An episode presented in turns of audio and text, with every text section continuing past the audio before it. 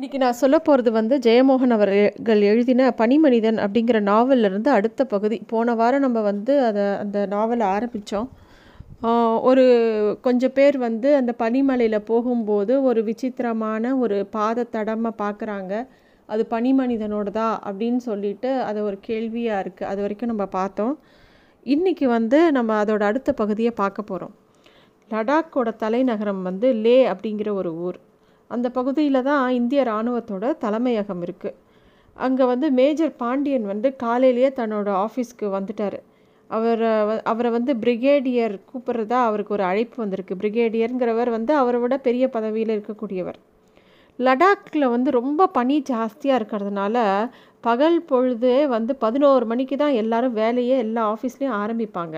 அதுவும் குளிர்காலம் ஆச்சுன்னா மத்தியானம் வரைக்கும் ஏதோ விடிக்காலம்புற இருந்தால் எப்படி இருக்கும்? அதே மாதிரி தான் மத்தியானம் ஆனால் கூட குளிர்காலத்தில் இருக்கும். Brigadier K. கே. நாயர் தன்னோட ரூமில் இருந்தார். அவர் ரூம் முழுக்க ஒரே புகமண்டலமாக இருந்தது. பாண்டியன் வந்து அவ கதவை தட்டினவுடனே பிரிகேடியர் உள்ளே வாப்பா அப்படின்னு சொல்கிறார் பாண்டியன் அவர் முன்னாடி பெரிய போய் பெரிய ஒரு சல்யூட் அடிக்கிறார்.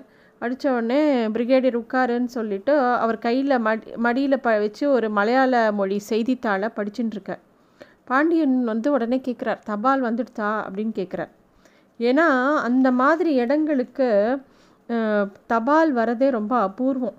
நம்ம வீட்டுக்கெலாம் தினமும் தபால்காரர் வந்து தபால்கள்லாம் கொடுப்பார். லெட்டர்ஸ் நிறையா வரும் நமக்கு.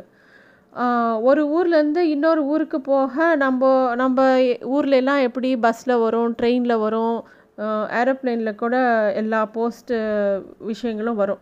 ஆனால் இந்த மாதிரி இமயமலையில் இமயமலை சரிவுகள்லாம் நிறைய சின்ன சின்ன ஊர்கள் இருக்குது நம்ம இராணுவம் பல இடங்களில் முகாமிட்டுருக்கு அந்த இடத்துக்கெல்லாம் தபால் போகிறதுக்கு சாதாரண வண்டியில் எடுத்துகிட்டு போக முடியாது. அதனால் ஒரு கழுதை மேலே ஏற்றி தான் அனுப்புவாங்க. ஒரு மேகசின் கூட அவங்களுக்கு வேணும்னா அந்த கழுதை தான் தூக்கிட்டு வரணும். அங்கே வந்து வேறு வண்டியே போக முடியாது அந்த மலைச்சரிவுகள் எல்லாம். அதனால் ஒரு வாரத்துக்கு ஒரு முறை தான் அவங்களுக்குலாம் த லெட்டர்ஸ் வரும் மேகசின் வரும். எது வேணுமோ இந்த ப்ரிண்ட் மீடியா சம்மந்தமாக எது வேணுமோ அப்படி தான் வரும். ஏன்னா அந்த கழுதைங்கள்லாம் வந்து ஒரு ஒரு ஊர்லேருந்து இன்னொரு ஊர் அங்கே வந்து சேர்கிறதுக்கு ஒரு வாரம் நடக்கணும். அந்த கழுதைகளை வந்து கோவேரி கழுதைகள் அப்படின்னு சொல்லுவாங்க. அது ரொம்ப ரொம்ப வலிமையாக இருக்கும். கொஞ்சம் கூட டயர்டே ஆகாது. எப்பேற்பட்ட மலையிலையும் அதனால் ஏற முடியும். அதனால தான் பாண்டியன் கேட்குறாரு தபால் வந்துட்டுதா? அப்படின்னு. இல்லை இல்லை தபால்லாம் வரல. அதான் ஒரு வாரத்துக்கு ஒரு தடவை தானப்பா வரும். அப்படின்னு சொல்லிட்டு அவர் இது பழைய செய்தித்தாள் அதை வாசிச்சிட்ருக்கேன் அப்படின்னோடனே பாண்டியன் வந்து அப்படியான்னு கேட்குறாரு. இன்னொரு ஒரு முக்கியமான விஷயம் நம்ம கவனிக்கணும். இந்த இராணுவத்தில் இருக்கிறவங்கெல்லாம் புதுசாக மேகசின்லாம் கிடைக்கிற வரைக்கும் பழசியே அப்பப்போ எடுத்து படிப்பாங்க. அது மட்டும் இல்லை அவங்களுக்கு ஒரு வீட்டிலேருந்து ஒரு லெட்டர் போச்சுன்னா அந்த லெட்டரை ஒரு தடவை இல்லை பல தடவை எடுத்து எடுத்து படிச்சுட்டே இருப்பாங்க. ஏன்னா அவங்களுக்கு அந்த நினைவுகளும் அந்த ஒரு கடிதம் தான் அவங்களுக்கு இன்னும் ஒரு சந்தோஷத்தை கொடுக்கக்கூடிய ஒரு விஷயம். ஏன்னா சொந்த ஊரை பிரிஞ்சு இராணுவத்தில் இருக்கிற வீ வீரர்கள் வந்து ஃபேமிலி எல்லாம் ரொம்ப மிஸ் பண்ணுவாங்க. பிரிகேடியர் இந்த பாண்டியன் கிட்ட ஒரு காகித உரையை கொடுக்குறார். ஒரு கவரில் என்னமோ ஒரு ஃபைல்லாம் வச்சு கொடுக்குறார். பாரு உனக்கு வேலை வந்திருக்கு அப்படின்னு சொல்கிறார் பாண்டியன் அந்த இதை பிரித்து பார்க்குறார். உள்ளே நிறைய ஃபோட்டோஸாக இருக்குது அந்த ஃபோட்டோஸ் என்ன அப்படின்னு சொல்லிட்டு ஒரு லென்ஸ் வச்சு பார்க்கும்போது வெவ்வேறு நிறங்கள் கொண்ட படங்கள் அது. எல்லாத்துலேயும் ஒரே விஷயந்தான் இருந்தது. என்னென்னா ஒரு பாதத்தோட தடம். வேறு ஒன்றும் இல்லை. பாதத்தோட தடம்னா ஒரு கால் நடந்ததோட மார்க் இருக்குது அப்போ வந்து பிரிகேடியர் சொல்கிறாரு இது போன வாரம் தேப்சா பள்ளத்தாக்கில் நம்ம குழு வந்து ஒன்று இது இன்ஸ்பெக்ட் பண்ண ஐ மீன் ரோந்து போச்சு. ரோஞ்சுனா பரோல் அந்த மாதிரி பேட்ரோல் போவாங்க இல்லையா? அந்த பேட்ரோலில் போயிட்டே இருக்காங்க. அப்போ உடனே மேல் இடத்துலேருந்து ஒரு தகவல் வந்தது அவங்களுக்கு. அதாவது அந்த இடம் பேட்ரோல் போனவங்க எல்லாருமே வந்து இந்த மாதிரி நிறைய கால் தடங்கள் பார்த்துருக்காங்க. அதை ஃபோட்டோ எடுத்து மேல் இடத்துக்கு அனுப்பிச்சிருக்காங்க உடனே அந்த மேல் இடத்துலேருந்து இவங்களுக்கு தகவல் வந்திருக்கு அது என்னன்னு விசாரிங்க அப்படின்னு சொல்லி வந்திருக்கு. அதை அந்த ஃபோட்டோவை திருப்பி பார்க்குறார் பாண்டியன். பார்த்தா ஏதோ பெரிய ராட்சசனோட பாதத்தடம் மாதிரி இருக்கே அப்படின்னு அவருக்கு தோணுறது. ஏன்னா அப்போ வந்து பிரிகேடியர் சொல்கிறாரு இது வந்து இமய இமயமலையோட பனி மனிதனோட பாதத்தடம் அப்படின்னு சொல்கிறாங்க கடந்த ஐம்பது வருஷத்தில் முப்பது தடவை இந்த மாதிரி பாதத்தடங்களை ராணுவ இராணுவத்தினர்லாம் பார்த்துருக்காங்க. பதினேழு முறை ஃபோட்டோ எடுத்திருக்காங்க. இந்த அதை பற்றின எல்லா டீட்டெயில்ஸும் இந்த ஃபைலில் இருக்குது இதை நீ ஒழுங்காக படித்து பாரு. இதை நீ தான் இன்வெஸ்டிகேட் பண்ணணும் அப்படின்னு சொல்கிறார் பாண்டியனும் அதை திறந்து பார்க்குறாரு அதில் நிறைய ஃபோட்டோஸு பல பகுதிகள். ஆனால் பார்த்தா ஒரு விஷயம் மட்டும் கண்டுபிடிக்கிறாரு. வடமேற்கு இமயமலை பகுதியில் மட்டும்தான் அது நிறைய தெரியறது. அதுக்கு பிரிகேடியர் சொல்கிறார் நாங்கள் பல சமயம் பல ஆய்வுக்குழுகளை எல்லாம் அனுப்பியிருக்கோம். அங்கே போய் பார்த்தா எதுவுமே இருக்க இருக்கலைன்னு சொல்லிட்டு அவங்க திரும்பி வந்துட்டாங்க. சரி அங்கே இருக்கிற மக்கள் கிட்ட இதை பற்றிலாம் பேசினோன்னா யாருமே இதை பற்றி ஒரு வார்த்தை வாயை திறக்க மாட்டாங்க. அதனால் நீங்கள் இதை வந்து ஒரு ரகசியமாக தான் இந்த விசாரணை பண்ணணும். நேராக போய் கேள்வி கேட்டிங்கன்னா யாருமே பதில் சொல்ல மாட்டாங்க. இது வ இந்த மாதிரி நீங்கள் இதை இன்வெஸ்டிகேட் பண்ணணுங்கிற ஒரு உத்தரவு வந்திருக்கு அப்படின்னு சொல்லிட்டு பிரிகேடியர் சொல்கிறார் உடனே பாண்டியன் கேட்குறாரு ஒருவேளை இது நம்மளோட எதிரிகள் ஏதாவது செய்கிற ஒரு தந்திரமாக இருக்குமோ? சும்மா நம்ம இராணுவத்தினர்லாம் அந்த சைடு போய் பரோல் போகக்கூடாது அப்படிங்கிறதுக்காக போட்டிருக்காங்களோ? அப்படின்னு கேட்குறாரு எதுவாக இருக்கும் அப்படின்னோடனே அப்போ வந்து பிரிகேடியர் சொல்கிறாரு அப்படி நானும் யோசித்தேன் ஆனால் அவ்வளோ பனிமலை உச்சியில் அவ்வளோ ஈஸியாக யாருனாலையும் போக முடியாது.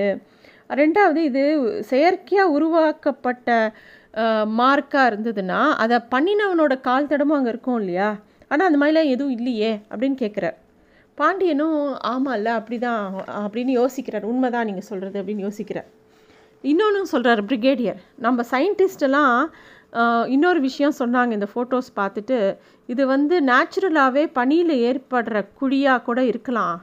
ஏன்னா அந்த பனிக்குள் பனி ப பிட்ஸ் இருக்கும் இல்லையா? அந்த பனிக்குள் நடுவில் நடுவில் எங்கேயாவது ஓட்டை இருந்து அதில் விரிசல் விழும் அதுக்குள்ளே காற்று போயிடும். அதுக்கு மேலே திருப்பியும் பனி படரும்போது அங்கே குழி மாதிரி ஒரு விஷயம் ஏற்படும். இது நேச்சுரலாக கூட நடக்கலாம் அப்படின்னு கூட சொல்கிறாங்க அப்படின்னு பிரிகேடியர் சொல்கிறார் இதுவும் நம்புற மடியாக தான் இருக்குது அப்படிங்கிறார் பாண்டியன். அது மட்டும் இல்லை இந்த பனிமலையில் அப்படி ஒரு மனுஷன் இருந்தால் அவன் எப்படி இருப்பான் அவன் எதை சாப்பிடுவான் அங்கே பனியை தவிர எதுவுமே இல்லையே ஒரு மரஞ்செடி கூட கிடையாது. அவன் எப்படி உயிர் வாழறான்னு கூட தெரியாது. அப்படி ஏதாவது இருக்கான்னு எனக்கு தெரியல. அதை நீங்கள் தான் விசாரிக்கணும் அப்படின்னு சொல்லி பிரிகேடியர் சொல்கிறார் பாண்டியன் வந்து உண்மை தான் நான் விசாரிக்கிறேன் அப்படிங்கிறார். எல்லா லடாக் மக்களோட கற்பனை தான். அதை நம்ம இராணுவ வீரர்களும் கேள்விப்பட்டிருக்காங்க. வெறும் பயம்தான். நீங்கள் போய் நல்லா விசாரிச்சுட்டு ஒரு க்ளீன் ரிப்போர்ட் ஒன்று கொடுத்துருங்க. ஒரு வார வேலை அவ்வளோதான் அப்படிங்கிறார் பிரிகேடியர் இப்போ பாண்டியன் சொல்கிறார் திருப்பியும் அந்த படத்தெல்லாம் பார்த்துட்டு இல்லை சார் நீங்கள் நினைக்கிற மாதிரி ஒரு சாதாரண விஷயம் இல்லை. நீங்கள் சொல்கிறது எல்லாமே சரியாக தான் இருக்குது ஒரு சந்தேகம் மட்டும்தான் மிச்சம் அப்படின்னு சொல்கிறார் என்ன சந்தேகம்? அப்படின்னு பிரிகேடியர் கேட்கவும் இந்த ஃபோட்டோஸ்லாம் பாருங்களேன் எல்லா பாதத்தடங்களும் ஏறத்தாழ ஒரே அளவு மாதிரி இருக்குது இயற்கை இயற்கையாகவே பனியில் ஏற்படுற குழிகளாக இந்த சயின்டிஸ்ட் சொல்கிற மாதிரி இருந்தால் எல்லாமே எப்படி ஒரே அளவில் இருக்க முடியும்? ஒவ்வொரு இடத்துல ஒவ்வொரு மாதிரி தானே இருக்கும் அப்படின்னு பாண்டியன் கேட்குறார் பிரிகேடியரும் அந்த ஃபோட்டோவை பார்த்துட்டு ஆமாம் அதுவும் யோசிக்க வேண்டிய விஷயந்தான் அப்படின்னு ரெண்டு பேரும் டிஸ்கஸ் பண்ணிகிட்டே இருக்காங்க இந்த விஷயத்தை பற்றி அப்புறம் பாண்டியன் வந்து சரி எனக்கு கொஞ்சம் டைம் கொடுங்க நான் அதை பா பார்க்குறேன் அப்படின்னு சொல்லி கிளம்புறார். லே நகர் வந்து ஒரு மாதிரி அப்போ தான் கொஞ்சம் கொஞ்சமாக பரபரப்பாக ஆரம்பிக்கிறது மத்தியானத்துக்கு மேலே தான் தூரத்தில் அப்படியே பனி படர்ந்து இமயமலைய தொடர்கள் எங்கே போனாலும் தெரியும் வெளியில். பாண்டியன் அதை பார்க்குறாரு நிஜமாகவே இந்த பனி மனிதன் இருக்கிறானா? இந்த பாத தடத்தை பார்த்தா அந்த மனுஷன் அந்த பாதத்தோட அளவுக்கு ஒரு பன்ன பன்னெண்டு அடி உயரமாவது இருக்கணும். ஒரு குட்டி பனைமரத்தோட அளவு இருக்கணும். அவனை உயிரோட பார்க்க முடிஞ்சால் எப்படி இருக்கும்? அப்படிலாம் யோசிச்சுக்கிட்டே அவர் வந்து தன்னோட ரூமுக்கு போகிறார் சாயந்தரம் வீட்டுக்கு போனவுடனே பாண்டியன் தன்னோட வீட்டில் வந்து தன்னோட ரூமுக்கு போகிறாரு அந்த அவரோட வீடு வந்து எப்படி இருக்கும்னா மூணே ரூம் இருக்கக்கூடிய ஒரு சின்ன வீடு. இந்த நார்மலாக இந்த குளிர் பிரதேசத்துலலாம் வீட்டில் சுவர்கள்லாம் ரொம்ப கனமாக கட்டப்பட்டிருக்கும். ஒரு பக்கம் கற்சுவர்கள் கல்லால் எழுப்பப்பட்ட சுவராக இருக்கும். உள்ளே வந்து ஒரு மரச்சுவர் காணப்படும். அந்த ரெண்டுத்துக்கும் நடுவில் இருக்க கேப்பில் இருக்க வந்து காற்று இருக்கிறதுனால இன்னும் கொஞ்சம் கத கதன்னு இருக்கும் அந்த வீட்டுக்குள்ளே இருக்கிற இருக்கிறவங்களுக்கு. அதனால் அந்த மாதிரி கட்டுவாங்க. கொஞ்சம் வித்தியாசமாக இருக்கும். நமக்கு குளிரும்போது ரெண்டு சட்டை போட்டுக்கிறோம் இல்லையா? அந்த மாதிரி அப்படின்னு வச்சுக்கலாம்.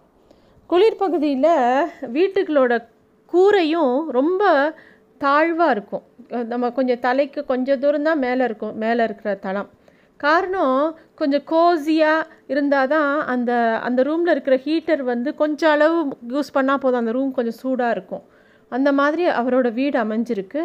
பாண்டியன் வந்து நல்ல பதவியில் இருக்கிறதுனால அவர் வீட்டில் வந்து சமயக்காரர் பணியாள் அவருக்கு உதவி பண்ணுறதுக்கு ஒரு ஆள் எல்லாருமே இருக்காங்க. அவங்களும் இராணுவ வீரர்கள் தான்.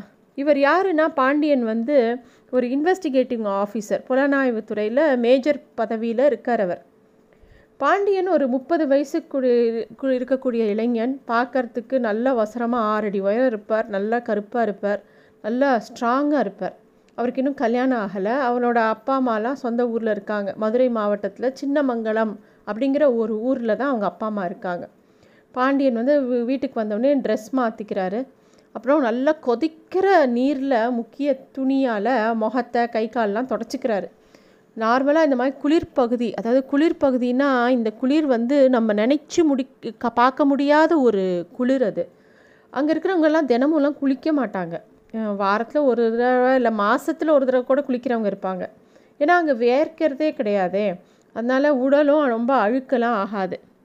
அவர் வந்து பாண்டியன் என்ன பண்ணுறாரு அவ அந்த அவரோட ரூமில் இருக்கக்கூடிய ஹீட்டரை ஆன் பண்ணிவிட்டு உட்காந்துக்கிறாரு தனக்கிட்ட கொண்டு வந்த ஃபைல் எடுத்து ஒன்று ஒன்றா கூர்மையாக படிக்க ஆரம்பிக்கிறாரு. அப்புறம் ரெண்டு பேப்பர் எடுத்து கையில் வச்சுட்டு ஒன்றில் பனிமனிதன் உண்மையிலேயே இல்லை அப்படின்னு எழுதுறாரு. எழுதிட்டு அதுக்குண்டான காரணம் என்னெல்லாம் ரீசன்ஸ் இல்லைன்னு சொல்கிறதுக்கு என்னெல்லாம் பாயிண்ட்ஸ் இருக்குதுன்னு எழுதுறாரு. அப்புறம் பனிமனிதன் நிஜமாகவே இருக்கான் அப்படின்னு சொல்லி அதுக்கு உண்டான காரணம்லாம் எழுதுறாரு. தெளிவாக யோசிக்கிறதுக்கு இந்த மாதிரி ஒரு முறை அவர் வச்சுருந்தார் எப்பயுமே. அப்படி எழுதி பார்க்கும்போது பனி மனிதன் இல்லை அப்படிங்கிறதுக்கு கிட்டத்தட்ட அவர்கிட்ட பதினெட்டு பாயிண்ட்ஸ் இருந்தது. ஆனால் இருக்கான் அப்படிங்கிறதுக்கு ஒரே ஒரு பாயிண்ட் தான் இருந்தது. அது அந்த ஃபோட்டோஸ் அந்த பாத தடங்கள் மற்றபடி வேறு எந்த பாயிண்ட்டும் இல்லை. சரின்னு இன்னொரு பேப்பர் எடுக்கிறாரு. அதில் வந்து இந்த பாதம் இயற்கையாகவே பனியில் உருவானது அப்படின்னு எழுதுகிறாரு இன்னொன்று வந்து இந்த பா இது வந்து எதிரிகளால் உருவாக்கப்பட்டது அப்படின்னு எழுதுகிறாரு ரெண்டுத்துக்கும் அதில் என்னென்ன பாயிண்ட்ஸு அது வந்து அதாவது இது இயற்கையாகவே பனியில் உருவானது அப்படின்னா அதுக்கு எத்தனை பாயிண்ட்ஸ்னால் அது ஒரு நாலு பாயிண்ட் எழுதுகிறாரு அது வந்து இல்லை எதிரிகளால் உருவாக்கப்பட்டதுன்னா அதுக்கு ஒரு ஆறு காரணம் வருது. அவர் இப்படியே யோசிச்சுட்டே இருந்து அந்த ஃபோட்டோவை பலவிதமாக பார்த்து பார்த்து பாயிண்ட்ஸ் எழுதிட்டே இருக்கார் இந்த மாதிரி. இந்த பனிமனிதனோட பாதத்தடங்கிறதுக்கு ஒரே ஒரு காரணம் மட்டும் இருந்தது. அந்த பாதத்தடம் பெருசாக இருந்தது அப்படிங்கிறது தான் அது. பாண்டியன் ரொம்ப உட்காந்து யோசித்து யோசித்து பார்த்துட்ருக்காரு மனுஷனோட பாதத்தடமே ஏன் இவ்வளோ பெருசாக இருக்கக்கூடாதா? ஒருவேளை அவன் ஏதாவது ஷூ மாதிரியோ இல்லை செப்பல் மாதிரியோ ஏதோ பெருசாக ஒன்று போட்டிருந்தானா கூட இது இவ்வளோ பெருசாக தெரியும் இல்லையா? அப்படிலாம் யோசிச்சுட்டே இருக்கார் அவர். சரியான இடத்துல வந்து நம்ம இன்வெஸ்டிகேட் பண்ண ஆரம்பிக்கணும். தப்பான ஒரு இடத்துல ஒரு இன்வெஸ்டிகேஷன் ஆரம்பிச்சிடுதுன்னா முழுசுமே தப்பாயிடும். நம்ம டைமும் வேஸ்ட் ஆகும். அதனால் நம்ம முதல்ல எங்கேருந்து ஆரம்பிக்கிறது இந்த இன்வெஸ்டிகேஷனை அப்படிங்கிறத அவர் யோசித்து பார்த்துட்டே இருக்கார். சாதாரண மனுஷனோட பாதத்தோட தடம் எப்படி மூணு மடங்கு பெருசாக தெரியும்? அதை பற்றி விசாரிக்கிறதுக்கே நம்ம சரியான இடமா இருக்கும். ஏன்னா நம்ம கையில் இருக்கிற எவிடென்ஸே அந்த ஃபோட்டோ ஒன்று தான் அப்படின்னு அவர் யோசிச்சுட்ருக்கார். சரின்னு சொல்லிட்டு அதுக்குள்ளே அவருக்கு ஒரு பாத்ரூம் வருது. அவர் பாத்ரூமுக்கு போயிட்டு கால் அலம்பிட்டு திரும்பி வராரு. வந்துட்டு கொஞ்ச நேரத்தில் திருப்பி அவருக்கு வந்து ஐயோ நம்ம பைப்பை சரியாக மூடணுமான்னு டவுட் வரும்போது எழுந்து திரும்பி பார்க்குறாரு அவர் அவர் பாத்ரூம்லேருந்து இந்த கீரக்காலோடு நடந்து வந்த தடம் அந்த தரையில் பட் பட்டிருக்கு. அதையே பார்க்குறாரு. உடனே அவருக்கு ஒரு ஐடியா வருது. அவர் வந்து அந்த புகை அந்த ஃபோட்டோவில் இருக்கிற எடுத்து ஒன்று எடுத்து பார்க்குறாரு. அதோட பாதத்தையும் தன்னோட பாதத்தடத்தையும் பக்கத்தில் வச்சு பார்க்குறாரு. அப்போ வந்து அவருக்கு ஒரு விஷயம் பெரு தெரியறது. அதாவது அந்த பெரிய பாதத்தோட தடங்கள்லாம் கொஞ்சம் வெளிப்பக்கமாக விலகி விலகி இருக்கிற மாதிரி இருந்தது. நார்மலாக ஒரு மனுஷன் நடக்கும்போது அவனோட ரெண்டு காலுக்கு நடுவில் இருக்கிற அளவு ஒரே மாதிரி இருக்கும். இல்லை ஒரு மனுஷன் நடந்தானா ஒரு ஒரு ஆவரேஜாக ரெண்டு காலுக்கு நடுவில் இருக்கக்கூடிய இடம் ஒரு மாதிரி இருக்கும். இதை வந்து அதை தாண்டி விலகி இருந்தது அந்த பாதம். அதை அதை வந்து அவர் யோசிச்சுட்டே இருந்தார். உடனே அவர் என்ன பண்ணுறாரு பாண்டியன் ஒரு கலர் பென்சிலை எடுத்து அந்த பனி மனிதனோட பாதத்தடங்கள் மாதிரியே தலை தரையில் வரைய ஆரம்பிக்கிறாரு. அப்புறம் அது மேலே தன்னோட காலை வச்சு நடந்து பார்க்குறாரு முதல்ல ஒவ்வொரு காலாக தூக்கி வச்சு சிரமப்பட்டு நடக்கிற மாதிரி இருந்தது. அப்புறம் ஒரு விஷயம் தெரிஞ்சுது. காலை கொஞ்சம் மடக்கி நடந்து பார்த்தாரு இடுப்பை கொஞ்சம் வளைச்சி நடந்து பார்த்தாரு. அப்போ வந்து அது மேலே நடக்கிறது ஈஸியாக இருந்தது. அப்படின்னா அந்த மனுஷனால் முழுசாக நிமிந்து நடக்க முடியல. ஒன்று அவன் காலு குட்டையாக இருக்கணும். பாதங்கள் ஏதாவது வெளிப்பக்கமாக இருக்கலாம். அவன் ஆடி ஆடி நடந்து போயிருக்கான் அப்படின்னு யோசனை வருது அவருக்கு. அப்படி நடக்கிற மிருகம் எது அப்படின்னு யோசித்து பார்க்குறாரு. கரடி தான் சாதாரணமாக அப்படி நடக்கும். ஆனால் அது கையை ஊன்றிய ஊன்னின்று தான் நடக்கும் நிமிர்ந்து நடக்கும். அதனால் அதுக்கு முதுகு வளையாது. வேறு எப்படி இப்படி வேறு எந்த விலங்கு இப்படி நடக்கும்னு யோசி யோசிச்சுட்டே இருக்கார். அப்போ வந்து அவருக்கு குரங்கு குரங்கு பற்றி ஞாபகம் வருது. கொரிலா குரங்குலாம் எப்படி நடக்கும்னு யோசித்து பார்த்துட்டு பாண்டியன் தன் கால்கள் திருப்பியும் ஈரப்படுத்திட்டு கொரிலா குரங்கு மாதிரி கைகளை ஆட்டிண்டு ஆட்டிண்டு கால்களை பரப்பி அப்படியே நடந்து பார்க்குறாரு. அப்புறம் கீழே குனிஞ்சு தன்னோட த கால் தடத்தை பார்க்குறாரு. அப்படியே பனி மனிதனோட பாதத்தடம் மாதிரியே அகண்டு அகண்டு இருக்குது அப்படின்னா அந்த பனி மனிதன் ஒரு குரங்கு தான் அப்படின்னு ஒரு முடிவுக்கு வரார். அப்படின்னு அவர் யோசிச்சுக்கிறார். பன்னிரெண்டு பன்னிரெண்டு அடி உயரமான ஒரு குரங்கு அது. அது எப்படி பனிமலையில் பனிமலையில் வாழறது? அது எதை சாப்பிடும்? ஏன் அது ஒரு முறை கூட ஊருக்குள்ளே வரல? இதெல்லாம் அவருக்கு யோசனையாக இருக்குது உடனே அவர் வந்து அந்த தன்னோட டிபார்ட்மெண்ட்டுக்கு ஒரு லெட்டர் எழுதுகிறாரு ஏதாவது எனக்கு சில தகவல்கள்லாம் சேர்ந்து கொடுக்கணும் சேர்த்து கொடுக்கணும் அப்படின்னு சொல்லி ஒரு டிபார்ட்மெண்ட்டுக்கு லெட்டர் எழுதுகிறாரு என்னெல்லாம் கேட்குறாருன்னா குரங்குகளை பற்றி எல்லா விஷயங்களும் எனக்கு இமீடியட்டாக வேணும் அப்படிங்கிறது. அப்புறம் குரங்குகளை பற்றி ஆராய்ச்சி செய்யக்கூடிய யாராவது எக்ஸ்பர்ட் இருந்தால் அவரை நான் பார்க்கணும். அவருக்கு அதுக்குண்டான ஏற்பாடு பண்ணுங்கள் அப்படின்னு போட்டிருக்காரு. ரெண்டாவது பாயிண்ட்டு மூணாவது பாயிண்ட்டு காஷ்மீரோட நிலப்பரப்பு எப்படி? அதை பற்றின ஆராய்ச்சி செய்கிற யாராவது ஒரு எக்ஸ்பர்ட் எனக்கு வேணும் அப்படின்னு சொல்லி ஒரு லெட்டர் எழுதுறாரு. அந்த லெட்டரை தனியாக ஒரு தபாலில் அனுப்பிட்டு அடுத்தது எங்கே கிளம்பணுமோ அதுக்கு உண்டான பயணத்துக்கு உண்டான ஏற்பாடு பேக்கிங்லாம் பண்ணுறாரு நார்மலாக நம்மளோட ஊரோட வெப்பநிலை வந்து கிட்டத்தட்ட முப்பது டிகிரி செல்சியஸ்லேருந்து நாற்பது வரைக்கும் இருக்கும். அதில் இருபது டிகிரி செல்சியஸ்னாலே நமக்கு செம்மையாக கடுமையாக குளிரும் இப்போது நம்ம இந்த ஊட்டி கொடைக்கானல்லாம் போகிறச்ச பயங்கரமாக குளிருதுன்னு ரெண்டு மூணு போர்வை போத்திப்போம். இந்த வெப்பநிலை ஜீரோ டிகிரி செல்சியஸ் அப்படிங்கும்போது தண்ணீரே அப்படியே உறைஞ்சி பனிக்கட்டியாக மாறுற நேரம் வந்து அந்த ஜீரோ டிகிரி செல்சியஸ் இப்போ இந்த காஷ்மீரை தாண்டி இந்த மாதிரி இடத்துக்கெல்லாம் போகணுன்னா minus twenty two degree Celsius ஆகிடும் அந்த இடத்துலலாம் அங்கெல்லாம் போகிறதே வந்து உயிருக்கே ஆபத்து. நிறைய பேருக்கு அங்கே போனால் உயிரோடையே திரும்பி வர மாட்டாங்க பனிமலையில் யாருமே ஏறவும் மாட்டாங்க. ஏன்னா ரொம்ப ரிஸ்க் இது. ஆனால் பாண்டியனுக்கு ரொம்ப துணிச்சல் ஜாஸ்தி ரொம்ப பயிற்சியும் ஜாஸ்தி. அவர் எல்லாத்துக்கும் ட்ரெயின் ஆகிருக்காரு எத்தனை டேஞ்சராக இருந்தாலும் எத்தனை அட்வென்ச்சராக இருந்தாலும் தான் அந்த விஷயத்தை எடுத்துக்கிட்டானா கரெக்டாக செய்யக்கூடிய ஒரு ஆள் அவர். பனிமனிதனில் அடுத்த வாரத்தில் என்ன நடக்குதுன்னு பார்க்கலாம். இப்போது நம்ம நான் ஏற்கனவே சொல்லியிருந்தேன் ஜெயமோகன் அவர்கள் வந்து இந்த கதையில் ஒவ்வொருத்துக்கு பின்னாடியும் ஒரு குறிப்பு கொடுத்துட்டே இருக்கார். நான் அது என்ன அப்படிங்கிறது இதில் என்ன குறிப்பு கொடுத்துருக்கான்னா கார்கில் போரும் இராணுவ புலனாய்வும் அப்படின்னு சொல்லிட்டு ஒரு டாப்பிக்கில் ஒரு சின்னதாக ஒரு தகவல் கொடுத்துருக்காரு. இராணுவத்தில் நமக்கு தெரியும் தரைப்படை வான்படை கடற்படைன்னு மூணு விதமான பிரிவுகள் உண்டு. ஒவ்வொன்றுத்துக்குள்ளேயும் நிறைய துறைகள் நிறைய டிபார்ட்மெண்ட்ஸ் உண்டு. இந்த பாலை இராணுவத்தில் வந்து நம்ம நினச்சிட்டு இருக்கோம். இராணுவம்னா உடனே போய் சண்டை போடுறவங்க தான் அப்படின்னு நினச்சிட்டு இருக்கோம். அப்படி கிடையாது. இராணுவத்தில் வந்து இப்போது இந்த ஒவ்வொரு இடத்துலையும் பாலம் போட்டு சாலைகள் போட்டு ஏன்னா அவங்க ஒவ்வொரு இடத்துக்கும் போகும்போது சண்டை போட போ ஒரு நூறு சோ சோல்ஜர்ஸ் ஒரு இடத்த கடக்கணும்னா அதுக்கு போகிற பாதையெல்லாம் சரியாக இருக்கணும். அதை சரியாக போடுறதுக்கு கூடவே இன்ஜினியர்ஸ் போவாங்களாம். அதே மாதிரி அவங்களோட தகவல் தொடர்பு அது அதாவது டெலிகம்யூனிகேஷன்ஸ் எல்லாத்துக்கும் அதுக்குண்டான எக்ஸ்பர்ட்ஸு டெலிகம்யூனிகேட்டர்ஸ் இருப்பாங்க. அதே மாதிரி டாக்டர்ஸ் இருப்பாங்க. எல்லா எல்லா விதத்துலேயும் படித்தவங்க எல்லாருமே கலந்து இருப்பாங்க. ஏன்னா நிறையா விதமான வேலைகள் இருக்கும் இராணுவத்தில். நேரடியாக போரில் ஈடுபடுறவங்க பேர் இன்ஃபேண்ட்ரின்னு பேர். அது மாதிரி பீரங்கிப்படை அதாவது ஆர்டிலரி அப்படின்னு ரெண்டு வகை உண்டு. பெரிய படைகள் சென்று தாக்க முடியாத சூழ்நிலையில் பயிற்சி பெற்ற சில வீரர்களை மட்டும்தான் அனுப்புவாங்க. அதில் முக்கியமான அந்த மாதிரி வீரர்கள் பேர் கமாண்டோ அப்படின்னு பேர். அதே மாதிரி இதில் உளவுத்துறையும் இருக்கும். அதனால் இராணுவங்கிறது வந்து அது ஒரு பெரிய அமைப்பு. என்ன இந்த சண்டை போடுற சோல்ஜர்ஸ் மட்டும் கிடையாது. அதில் நிறைய டிபார்ட்மெண்ட் இருக்குது அப்படிங்கிறத இவர் குறிப்பிட்டிருக்கார். நன்றி.